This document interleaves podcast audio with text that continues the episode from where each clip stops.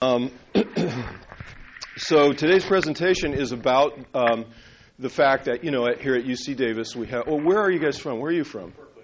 Berkeley, and you? Davis. Davis. Okay. So basically, it's all Davis people except for you. Um, sorry, I, am interested in document, document management. Okay, very good. Uh, that's the other thing I was going to ask is how many of you guys know what document management is or sort of how it works? How much background should I do in that? I have a little section prepared that's just a sort of a, a quick overview of, of how it works. Um, I could, if you got any questions, just stop me and I'll tell you. Uh, I would say that it's very pertinent to um, you know today's economic climate. People ask me a lot. Uh, in fact, uh, because we keep having all these brainstorming budget session ideas. I mean, I've been trying to sell this to anybody who will listen. That, that and, and Martha, you don't even want to get her started. That this is these systems hold huge potential for saving money, and it's as all systems are. It's difficult, uh, and I'm I'm Paul Drobny. I'm in student affairs. I'll give you my card if you want to call or write or whatever. Um, the, uh, they hold huge potential because, in fact, uh, there's a cultural barrier like there is with all systems, but it's just huge the amount of money you can save and still have the same information set. And on top of that, you integrate it to your, your student information system or any other legacy system or many systems, and you're able to um, you know, essentially use your systems but pull up the documents that are, are associated with. And that is called unstructured data. When, you know, in other words, the, the documents are pictures of pieces of paper. So you really still have the paper, but it's associated with an automatic system. So you can look things up by indexes and, and still um, and still have all your regular data there as well. Uh, let's see. So these are the things I'm going to cover. Um, I I'll try not to have it go long. I'll just watch your guys' eyes, and when you start to doze off, I'll switch the topic or whatever. Uh, let's see here. We used a contractor when we bought the thing in the first place. There was three offices in student affairs admissions financial aid and registrar that wanted to use the thing we tried to do a joint project so that we only had to go get the money one time. Um, it turns out, of course, that these systems, all systems, all automation, economies of scale is where you save your money. So the more people that, that use the thing, the cheaper it is. Uh, if you do it on a you know per page basis, it, it starts to become outrageously cheap, like photocopier you know, expense, only it's all integrated into your system. They're really pretty uh, easy to integrate. I'm going to talk about the integration and the tight versus loose issue. Um, originally, when we bought the thing, um, it, uh, we we were looking at just going out and buying the vendor solution that, that theoretically just plugs in to the student information system. And when we had our group, we gathered all these people up and we did RFQs. And, and um, when we did all of our voting about what system we liked the best, the SunGard product didn't win, it lost. And this product, uh, Hyland OnBase, won. So we found ourselves in a situation with, uh, you know, in, in which we were going to have to integrate to the um, oops, let's go back here. Uh, we're going to have to integrate to the banner instead of, and, and, you know, from from the outside, that looks like the crazy way to do it, because well, geez, we could just go out and buy a product and plug it in, a product that we already know a whole bunch about and everything. So it, it did seem kind of crazy. Um, the question really was, what were we buying? What, what did we like so much about this other product that we're willing to pay more and have to integrate more to use it? Well, that's sort of the, the tight versus loose coupling issue, too, as well. Um,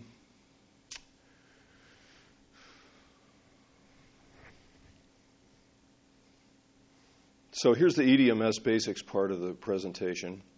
Essentially, it's photos, of documents. um, like all systems, like this was a big deal to most of our users right here. This was probably the biggest deal of all. They, they really cared about whether they were going to be able to um, hide their documents from each other, essentially. Uh, you know, instead of seeing, again, it's a cultural thing. Instead of seeing that this was a way that they could share documents, um, they instead saw the fact that oh, you mean someone might get into our data store and see our data? I'm not sure that's something we want. Or, in fact, some offices I know that have gone through this, this decision making process have decided flat ass they can't do it. It cannot be done because we can't allow our data on the network like that. Well, I don't know. It's sort of short sighted, I'm afraid that kind of thing. Um, this is another big deal that we don't take a lot of advantage of right now. Um, but document retentioning, okay, I'm going to gaze in my crystal ball and I'm going to say, oh, in the future, document retentioning is going to be far more important than it is today. And that's because, well, for one thing, now at Cal, you guys already our Division One NCAA school and have been forever. We just became a Division One school, and along with it comes all of the concomitant um, people suing you because they're not being treated fairly, and uh, these can these these things can be painful, and you have to come up with all this documentation when uh, the legal industry gets involved in, and what do they call that? Discovery. When you got to get into discovery, and you have people who are executive assistants that spend weeks going through the files, getting all the files out together. Automatic retentioning allows you both to go select all of these things and print them if you need to to give to the other side so they can see what you have. But also, you can just get rid of it, or you can archive it and put it somewhere else. And that stuff is all sort of automatic. This was part of the reason why we wanted a document system. I mean, you, we could have also just built our own. In fact, I've heard many people on campus say, gee, why don't we just build our own? It's so simple. All you have to do is scan. You know, we can buy a scanner, they're cheap. We'll put it in some d- directory structure.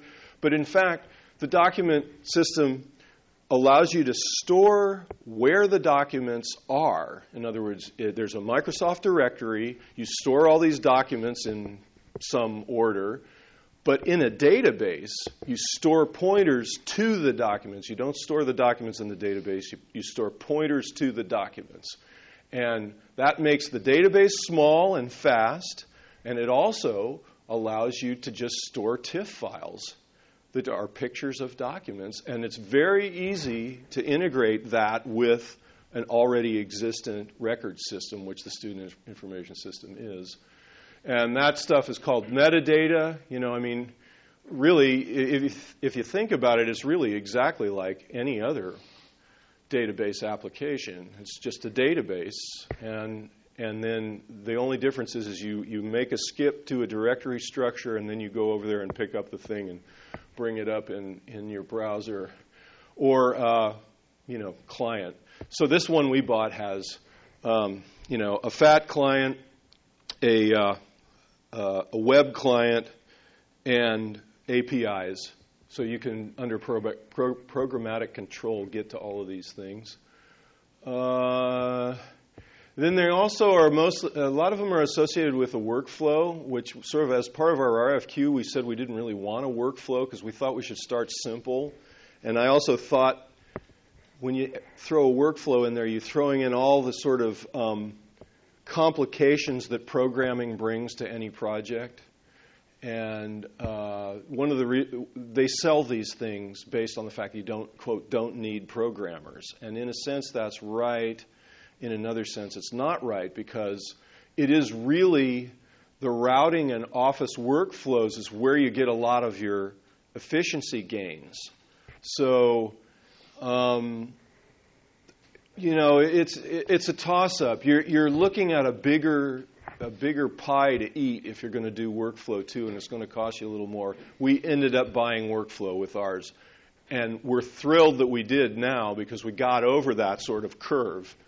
But um, at first, we were thinking, well, we'll just scan and store and retrieve. That's all we want to do. Now we have, we're, we're, we're hooked, the financial aid office in particular is hooked on all the workflows and what ease of access all this stuff brings. So, so um, financial aid is a perfect example of a place that is a great uh, opportunity to save money because they were storing mountains of paper in, in financial aid. You know, they're storing Form 1040s for all the students that get, um, well, actually, for many of the students that get financial aid, there's Form 1040s. There's a room half this size that was full of documents.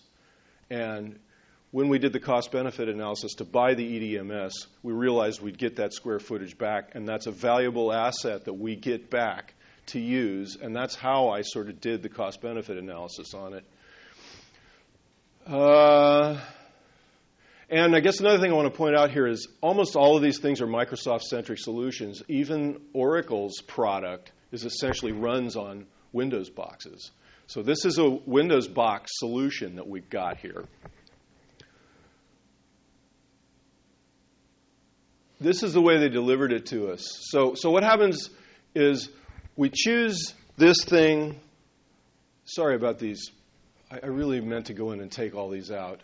But these transitions. You know, I wanted to, them to come up in, as one button push. But um, so we bought the product.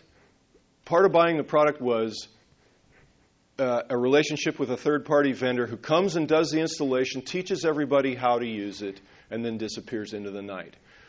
I got involved in the project after they had come and installed it and disappeared into the night. Well, except for they, they disappear in the night, but they keep charging you. So, um, but this is the way it was uh, delivered. And this will go up on the UCCSC uh, resources area. And, and rather than read all these things to you, you can go back and look at these. I'll just try to sort of lead you through this so that if you're interested, you can go back and define some of this stuff because it's just you know, I'm sort of a detail oriented person, and there's a lot of details. And I also apologize for how old the presentation looks. You know, I see some of these, these younger guys, you know, they have all these cool f- animations and stuff, and it makes me feel like I'm, I'm totally in some other century. But in any event, this is what I know how to do. It's, it's fastest for me to put these things together like this. One day I'll come out with some fancy animations. Um, but anyway, uh, the vendor managed to convince us that we should, instead of using Oracle databases, which our SIS is, that we should use SQL Server. Um, we wanted to do the scanning. Uh, part of this whole thing is, is the architecture. Uh, we wanted to do the scanning in the offices, but we wanted to put the system in the data center. Um, we needed a dedicated Microsoft domain in the data center, which is uh, pertinent, as you'll see as we go along. Um, one of our data stores, the admissions people thought that they needed to put a whole lot of attributes in the system. I think it, there, there was some misunderstanding on their part that what they really wanted to do is transfer a bunch of the student information system information into the document management system. I think that's a mistake. I think that's a mistake because, in fact, you should wherever you're doing your business now, you, could, you should keep doing your business. Then you should integrate the, the document management system to that system where you're doing your business, not sort of look at this as, as the white knight who's ridden in to save your, your soul. You, you still have the problem with your legacy system. If it doesn't do what you want it to do, you should focus on it to get it to do what you want it to do, but just integrate your document system so that you can bring up documents with the stuff that's going on. Because generally speaking that's where you're doing your business is in your is in your legacy system. They thought they would transfer a bunch of attributes out of the out of the student information system into the document management system but that really just created all kinds of of havoc. And in fact our vendor our vendor warned us about that and we ignored them. We just did this anyway and now we're going through trying to get rid of it um, we had heterogeneous Microsoft environments. As you guys that are at Davis know, the way our world works is we have a central IT, and then we have all these sort of distributed IT groups because the business uh, functions didn't really have IT support, so they became supported on their own uh, budgets because they needed someone. They got somebody in their, their own offices. So everybody has their own environment. We don't have like a cookie cutter that just goes, okay, big stamp comes down and says, everybody's using XP version so and such or other, blah, blah, blah. They're heterogeneous. They're, every LAN, every subnet is its sort of own management. And that's a nightmare with, with Microsoft stuff. Microsoft, as uh, you, you, people know, Martha's an expert on it. Um, Microsoft wants you to be every everybody wants to be in one place, and and it works better that way. And in fact, they even you know it, it's almost like it's a highway robbery. They sort of hold you up and say, okay, if you guys aren't in the same place, you better be in the same place by this time, and you better pay us for everything that you install. Um, the way we did the administration on this was we, we conceived it as we would have one administrator sort of in the data center that would sort of handle the whole thing, and then there would be distributed administrators in each of the departments because their data stores uh, need to be administered by them. And, and so this is something, you know, that's a value that I think is well worth thinking about. You know, there's a lot of discussion about. Um, centralized and decentralized computing, there's a balance. I think there's, a, there's the appropriate balance. And that's what we're looking for is the balance. I don't think we should keep trying to swing back and forth like we sort of have been doing. Even the industry sort of leads us there because we spend more money when, when that happens, is my opinion. Um, so, uh, so we wanted to have this distributed yet centralized thing. That made it a little bit weirder. Um, so there's staff in the departments and there's staff in the data centers. Uh, we try to do all of the sort of server end stuff together so it was cheaper that way and administered in one place. Um, there's a rotating staff that originally was conceived as being provided by each of the departments so when I say rotating staff, I mean, you know, you always have um, purchasing things that you have to do and and you know administrative things that you have to do and regular license paying and all that kind of stuff. We were going to rotate that around between the three departments or as many departments as we got to do the project together, but we have come to understand that that doesn't work very well because you have this training curve that you're always retraining these rotating staff. So now we've I, think I've got the management to agree that we should just stick with one set of trading staff and financially um, pay the department who does all that.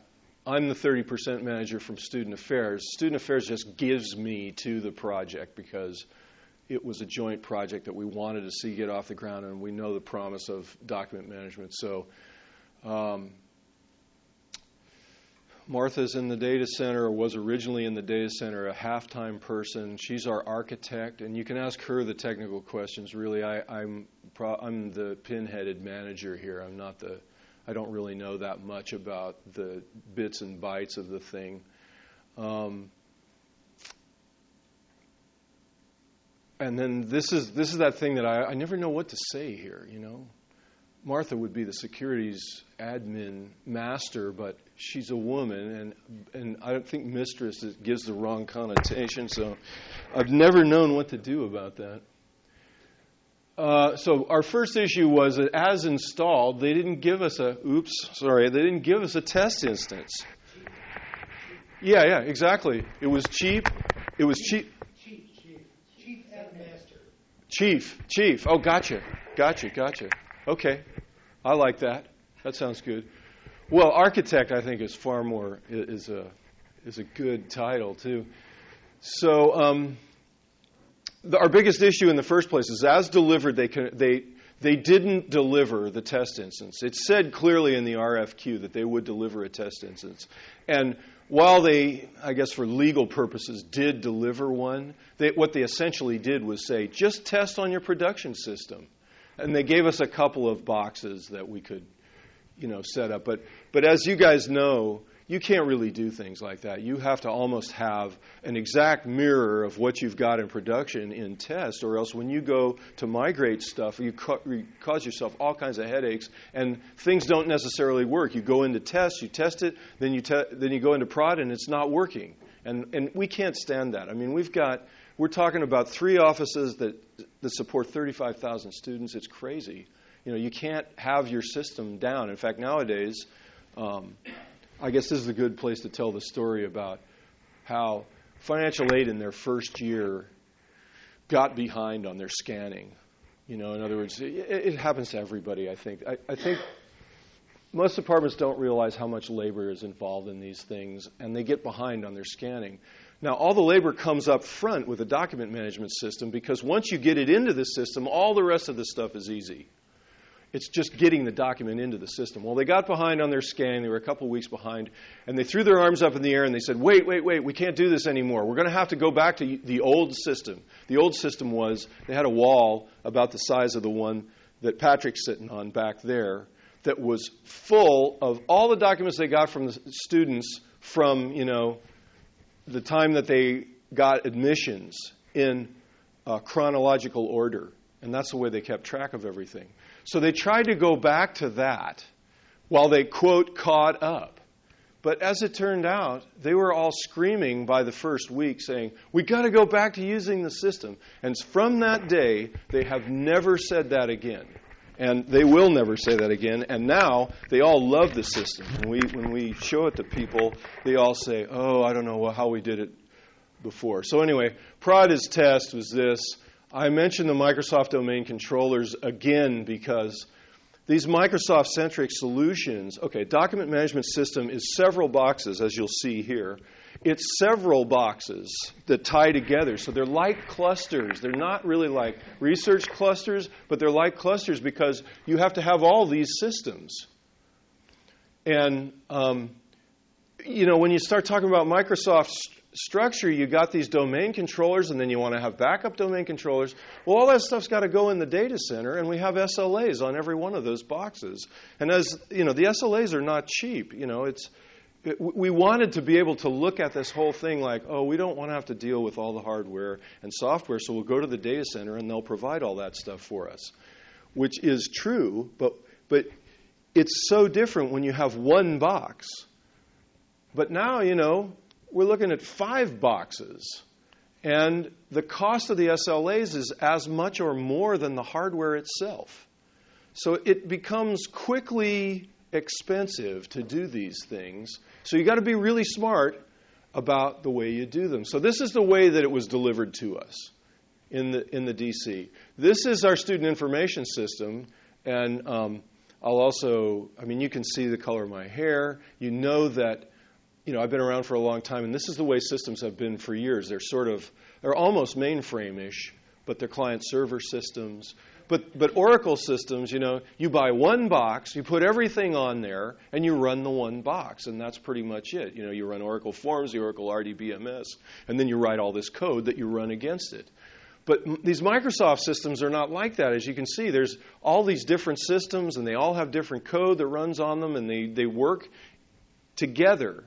So it's a little bit weird, but anyway, this is the way the student information sat behind these firewalls to protect them from all this garbage, as you guys have been listening to as the days go along here. And then we were also put on what I have been referring to as the riffraff channel in the data center. There's, there was ton, there's tons of different kinds of customers that go on this channel right here. You know, academic department servers, um, uh, dean's office servers, all kinds of stuff that, that's going on right there. And that channel wasn't protected because, you know, at, at one time we weren't putting firewalls on everything. But at some point, the edict came that we must put firewalls on everything. So, so not only did we not have a test instance, but we didn't have any firewalls, and we were also on the riffraff channel. So, um, so the first thing we did was this. We more or less split the SIS in half, built uh, a matching test instance behind the firewalls. And I will also say, you know, I, maybe I should cover this up so no one can hear me say that, that originally we put, we put these on their own subnets on the riffraff channel and bought firewalls for them. So now start counting those boxes. That, that's a boatload of boxes out there, and they all come with SLAs, and they all cost us, and they cost us in many other ways too. They cost us in performance, they cost us in, you know, just every single way. And I've also drawn in this drawing, so it's a little bit unfair, but I wanted to make the point that there's pro- proliferation of boxes here, right? Did I make the point? I hope so. It's a very busy slide. They, they will tell you that never make slides like this. Uh, this is, we started also on campus, actually, Martha did it, um, the Zeta services, where you can go get Microsoft Outlook services from the campus, and all of the departments and OU, uh, um, organized research units, have, not all of them, but many of them have uh, their own uh, uh OU, as it's called in, in Microsoft parlance, here in the Zeta services that will come in later when when I talk about some of the, the neat integrations and stuff that get to get done. I'm to have to speed up here. I apologize for this, but I was late. So this is the first things that we did to to solve those problems. Um, I think I already explained that to you. So those are the first changes we did. So then the next issues we started looking at were the metadata. Uh, we want to get rid of those 220 attributes, and, and I'm here to tell you that we still haven't done it. So, uh, and that's one of the lessons that we learned.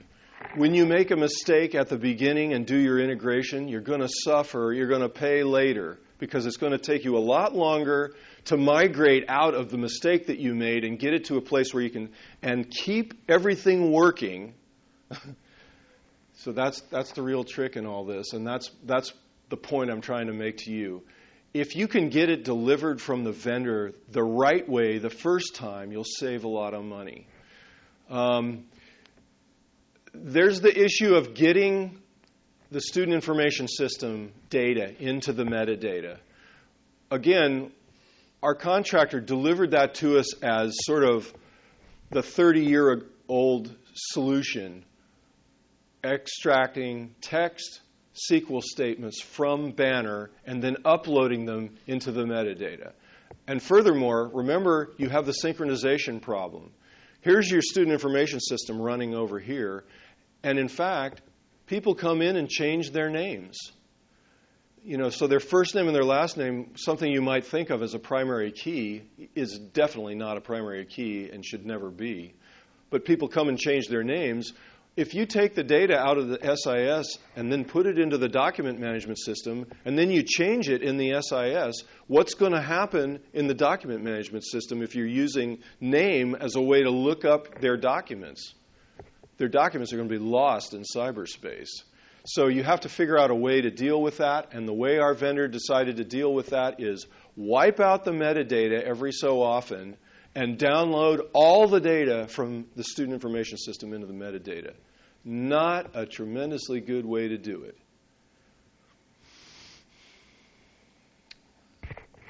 The 220 attributes, not a good idea.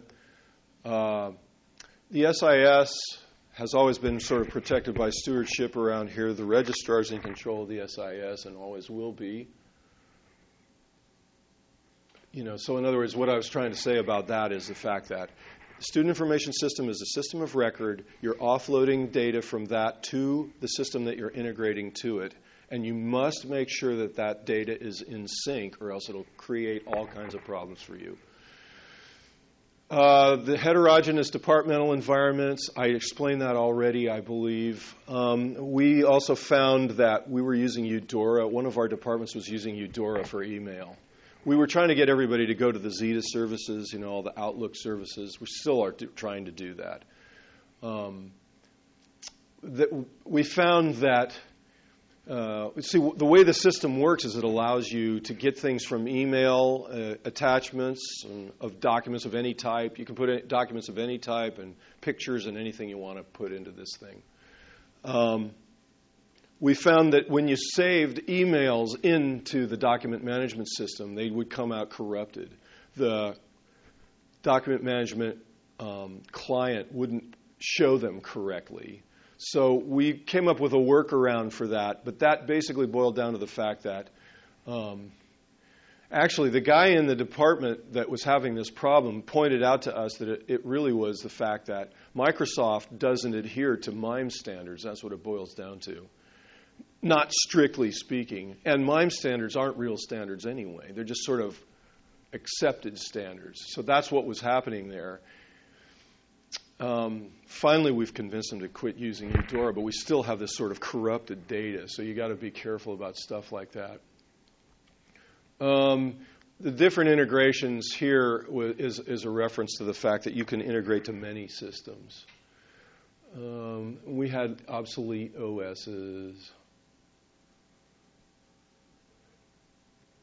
So our next set of solutions was something like this. Um, this one's kind of important for security reasons. Um, just because this is a security seminar, I'll point out the fact that if you have all your stuff in the data center, you need to build a sort of a perimeter around the data center.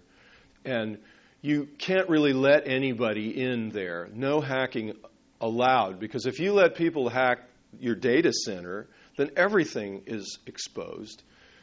Um, but that also means then that the data center has to trust the departments to build a perimeter around their subnets and their, and their LANs and their WANs. And I don't know how your campus is, but our campus data center doesn't really trust us, is what it boils down to.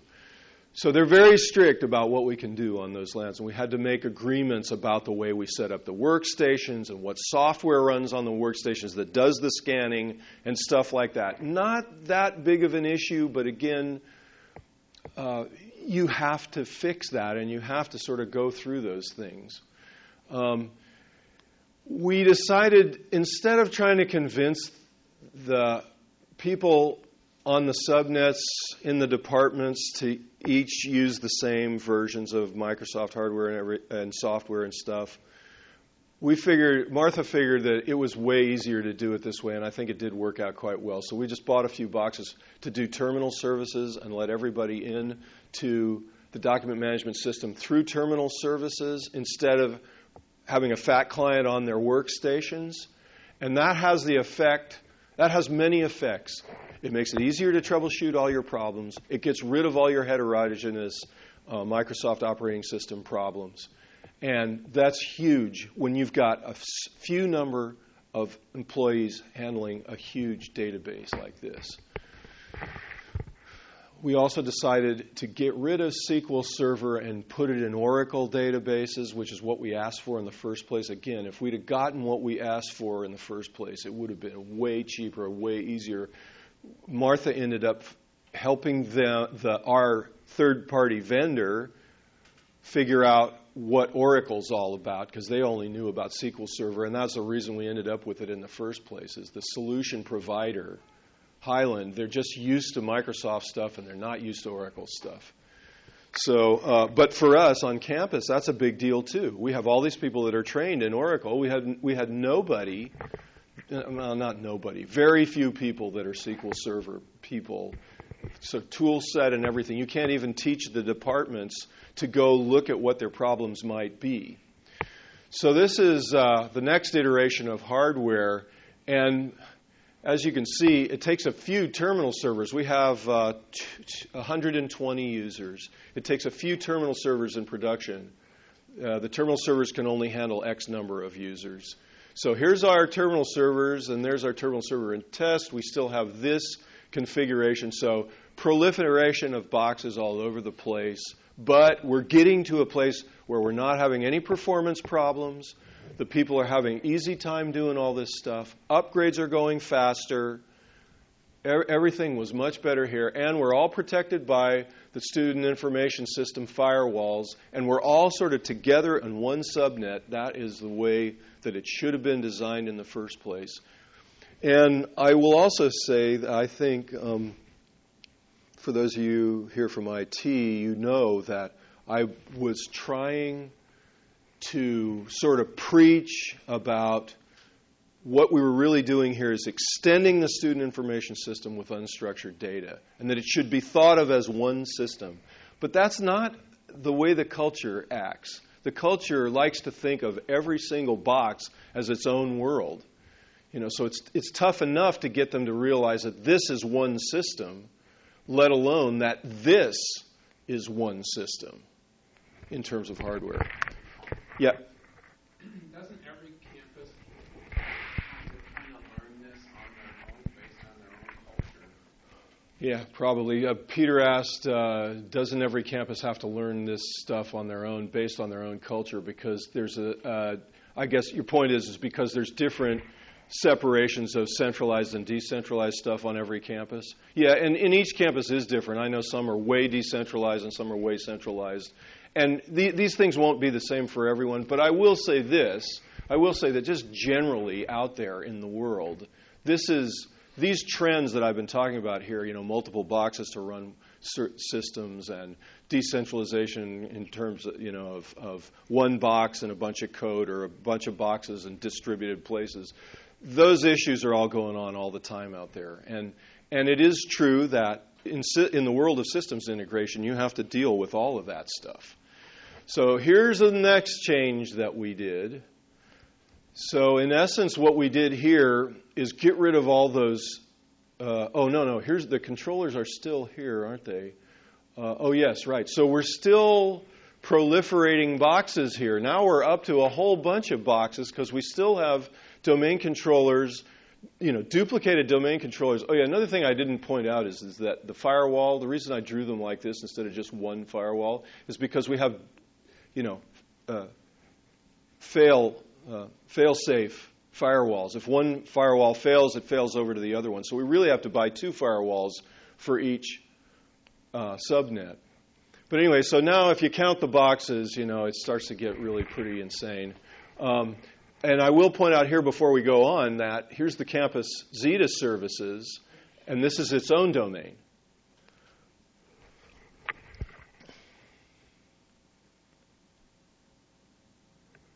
So here's the next performance problem we were having. Um,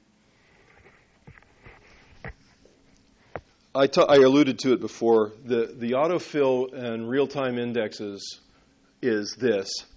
the way it was designed from the vendors was you take all this data out of the student information system and you put it in the document management system. And then the autofill thing is about, you know, when you're, when you're creating indexes for your documents, you often have compound indexes. You know, you, you have uh, student ID in combination with name, in combination with quarter or whatever. And they each, ha- each of the departments has their own idea about how they want to combine these things to get a unique identifier that will identify their documents. Well, our vendor originally told us that it would be best if we take the data out of Banner and put it into um, the document management system so that it's there available for them. As they're indexing, they just have to push buttons that sort of pop up these attributes that then populate the fields, and then they say index. They hit index. Well, it turns out you can do this in real time. You can just do your lookups to the student information system to populate those things. And we had a little, we were a little worried about that strategy because in the past, performance has been an issue. But, uh, you know, against the student information system, all these queries to the student information system to get these things for, you know, one-shot deals for one document at a time. But it turns out that really isn't an issue. That stuff is really pretty fast. That, that works really nice, and especially because we're on the same subnet, pro- proximate to those systems. They don't have to go through firewalls. They don't have to do anything. They're right there next to each other. So that's pretty good.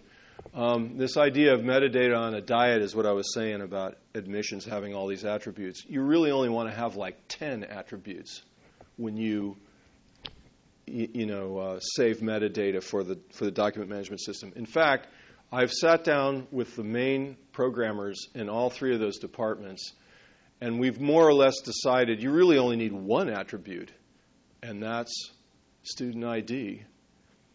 And you know, for, for other reasons, it's nice not to have all those attributes in there. Every time somebody thinks that an attribute is uh, personal data, your security problems ramp up.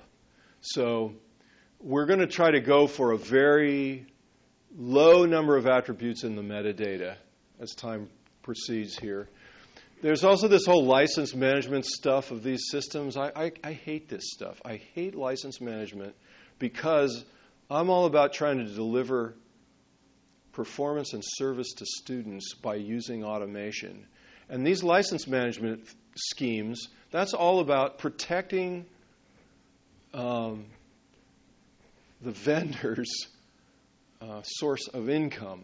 So, in a way, I think that they're sort of looking at the wrong people. I mean, we're not trying to cheat them. We pay these licensing fees, and yet we're the ones that suffer from this because it slows down their system and it stops us from doing things. The way this particular license management system works is when it runs out of licenses, this thing stops because of this bad uh, application error escalation scheme that they used. You know, robust systems recover from errors and report those errors and then let systems administrators do stuff to fix that. This system stops the system you have to have a system administrator get in there and click through it. Well, at least it used to. Maybe we've got that fixed. We do have that fixed. Martha, Martha's shaking her head over there. Yes, we have that fixed. But when you don't know how the application works, you, it it really does cause all kinds of grief. Grief. Um, and then that same point I made before about the business springing from the student information system. Then we have these other sorts of problems. We use tokens on our on our SIS. We managed to get that stuff integrated so that you use the same token on the SIS as you use on the document management system. That that is a cute little trick that we uh, took advantage of some other uh, LDAP um, integrations that the data center had done for other systems, and we just sort of rode piggyback on that and made that happen within our system, which is great because we sort, we sort of get it for free, and um, that makes everybody happy because you these uh, tokens are really nice because it's one-time token. You know, to log in, it's a one-time password, and it changes all the time. So our systems are really quite safe. Um, the, the users are, managed in a couple of different places, which I don't like. We hope that ID management will help us fix that. Um, these Microsoft centric applications, even though I've never been a big Microsoft fan, one thing that's nice about them is, is Microsoft stuff integrates with other Microsoft stuff easily. So the Outlook services, the Zeta services I've been talking about here, they actually integrated quite easily. We got to have features from Zeta services for our departments. Again, sort of like free integrations. Those are the things you want to try to take advantage of because we spend so much money on all this other stuff. Uh, I'd really like to tell you this story in more detail than I have time for, but we had to fire that vendor that originally delivered us the product. They just they're in Detroit. They really didn't know what was going on with us. They couldn't spend a lot of time with us. They tried to do this sort of remote management thing, but more than anything, they had this idea that every time they had us on the phone, we were on the on the clock and they were charging us 120 an hour to talk to us. And in fact, we pay licensing fees to get application support. So we just fired them because we got tired of them charging us to help us straighten out the system that we sort of saw as being in not installed in the way that we asked to have it installed anyway. And actually, it was very refreshing for us because a new set of eyes on the application comes in, looks, and says, Oh, look, here's some easy things you can do. Do this, do this, do this. And sure enough, straighten it out. And those new guys that we have are here in Roseville, and they come over and they learn our system and they learn our business. That's what you want to do is create a relationship with somebody who's close. I, I know, you know, remote computing is a big deal, and people say that cyberspace means that space doesn't matter, but not for stuff like this. It does matter. Who are the new guys? Uh, a group called uh, Nico Industries out in Roseville. Really, they're great guys. They're a small, kind of a mom and pop shop. So in a way, it's not a very good match with the University of California. But you know, on the other hand, they're really dedicated to trying to learn our stuff. They've been really good about about giving us stuff for free that the other vendors used to charge us for, and um, and plus, uh, they also have some really good uh, architectural level understanding of hardware. I don't know that we ever saw that from the vendor from Detroit. They were they were better. They were really good with sort of customer interface, but they just didn't have the technical understanding that we needed. And so, the DBA they gave us one time, I just, I just thought we could just pick anybody off the street and and have have it be as good as this, you know. So. Uh, so this is the last iteration. So what we did is we got rid of those. We, we're using the Zeta production domain controllers now. We got rid of them. What? Yeah, yeah. Sorry, she always tells me I say the wrong things, but but anyway, the bottom line is is that these Microsoft controllers work on campus enterprise level systems. There's, this is an enterprise level system. There's no reason not to use those domain controllers, so it cuts the box number. And then another thing we did, which is, goes against what I was saying we, we should do, notice that we took the test instance and we threw all the software on one. Because it's a test instance. We don't, we're, we're testing and messing around in there. If the thing goes down, we don't care. And actually, we've learned when we migrate into production that um, we've, we've learned the things that you need to do to make sure that this is tested in a way that it's delivered in production. So it's still kind of a high box count. You know, it's still like eight or more. It's, I think it's really 11 boxes in, in production. Still a high box count, but still way lower than what we've done in the past. We have all those performance things that we got to add in there, and uh, we're really quite um, thrilled with it. So, I, what I wanted to do here was be able to show you here's the difference between what we had at one point and what we had at another point. So, it goes to show you that I think architecture is very important, and you need a Microsoft architect. You know, you can't. You know, I knew enough probably about the Oracle architecture to get by, but without Martha, I'd have been dead because I just am not a Microsoft guy.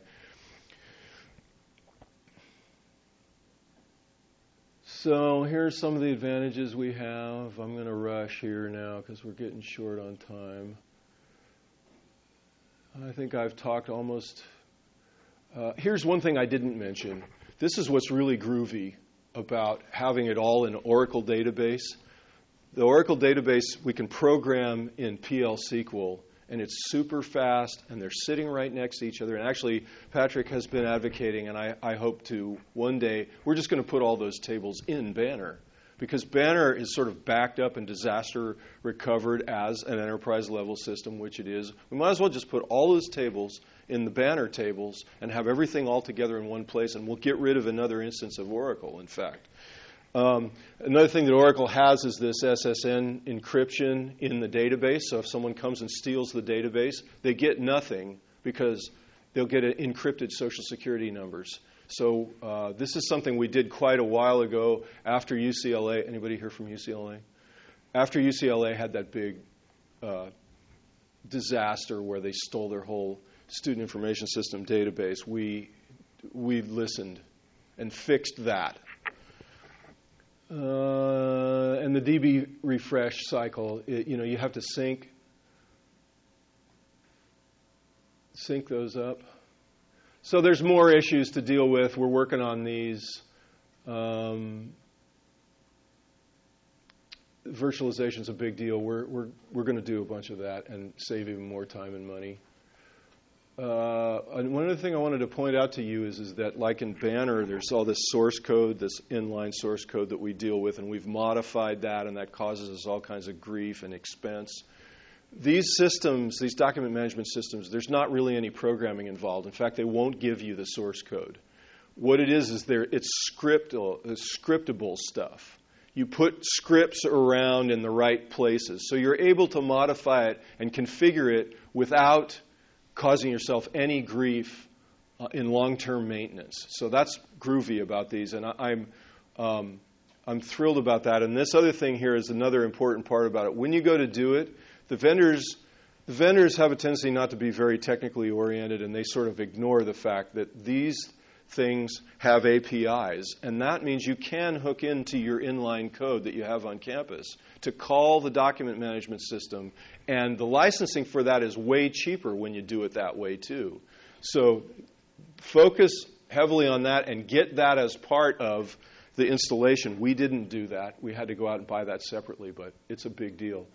And then the other thing I wanted to say, I, I think I've said this already once, but I wanted to show you that it's just uh, I was a coach for 15 years, and those skills that I learned doing that feed right into project management. And it's amazing how important it is for you to to see the future and share it with the teams. And that means whether they're in your division or in your department or in another division or in other departments. And that's not an easy thing to do because they all work for other management. But somehow you have to be able to get that vision so that everybody's pulling in the same direction to get these changes that you want.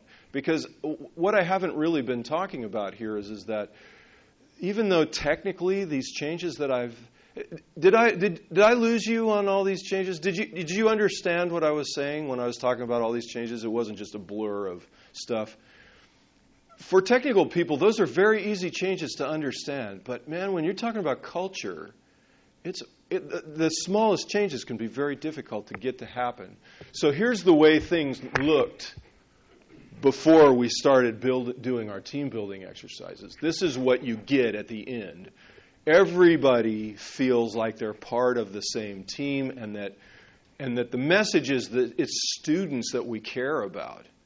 It, sh- it shouldn't matter what our internal divisions are and all that stuff. And really, I think that was that was the biggest challenge we had on this project was getting everybody to understand. Yeah. Okay, where's the difference? I, I see the difference, how do you get from How do you get from one place to the other?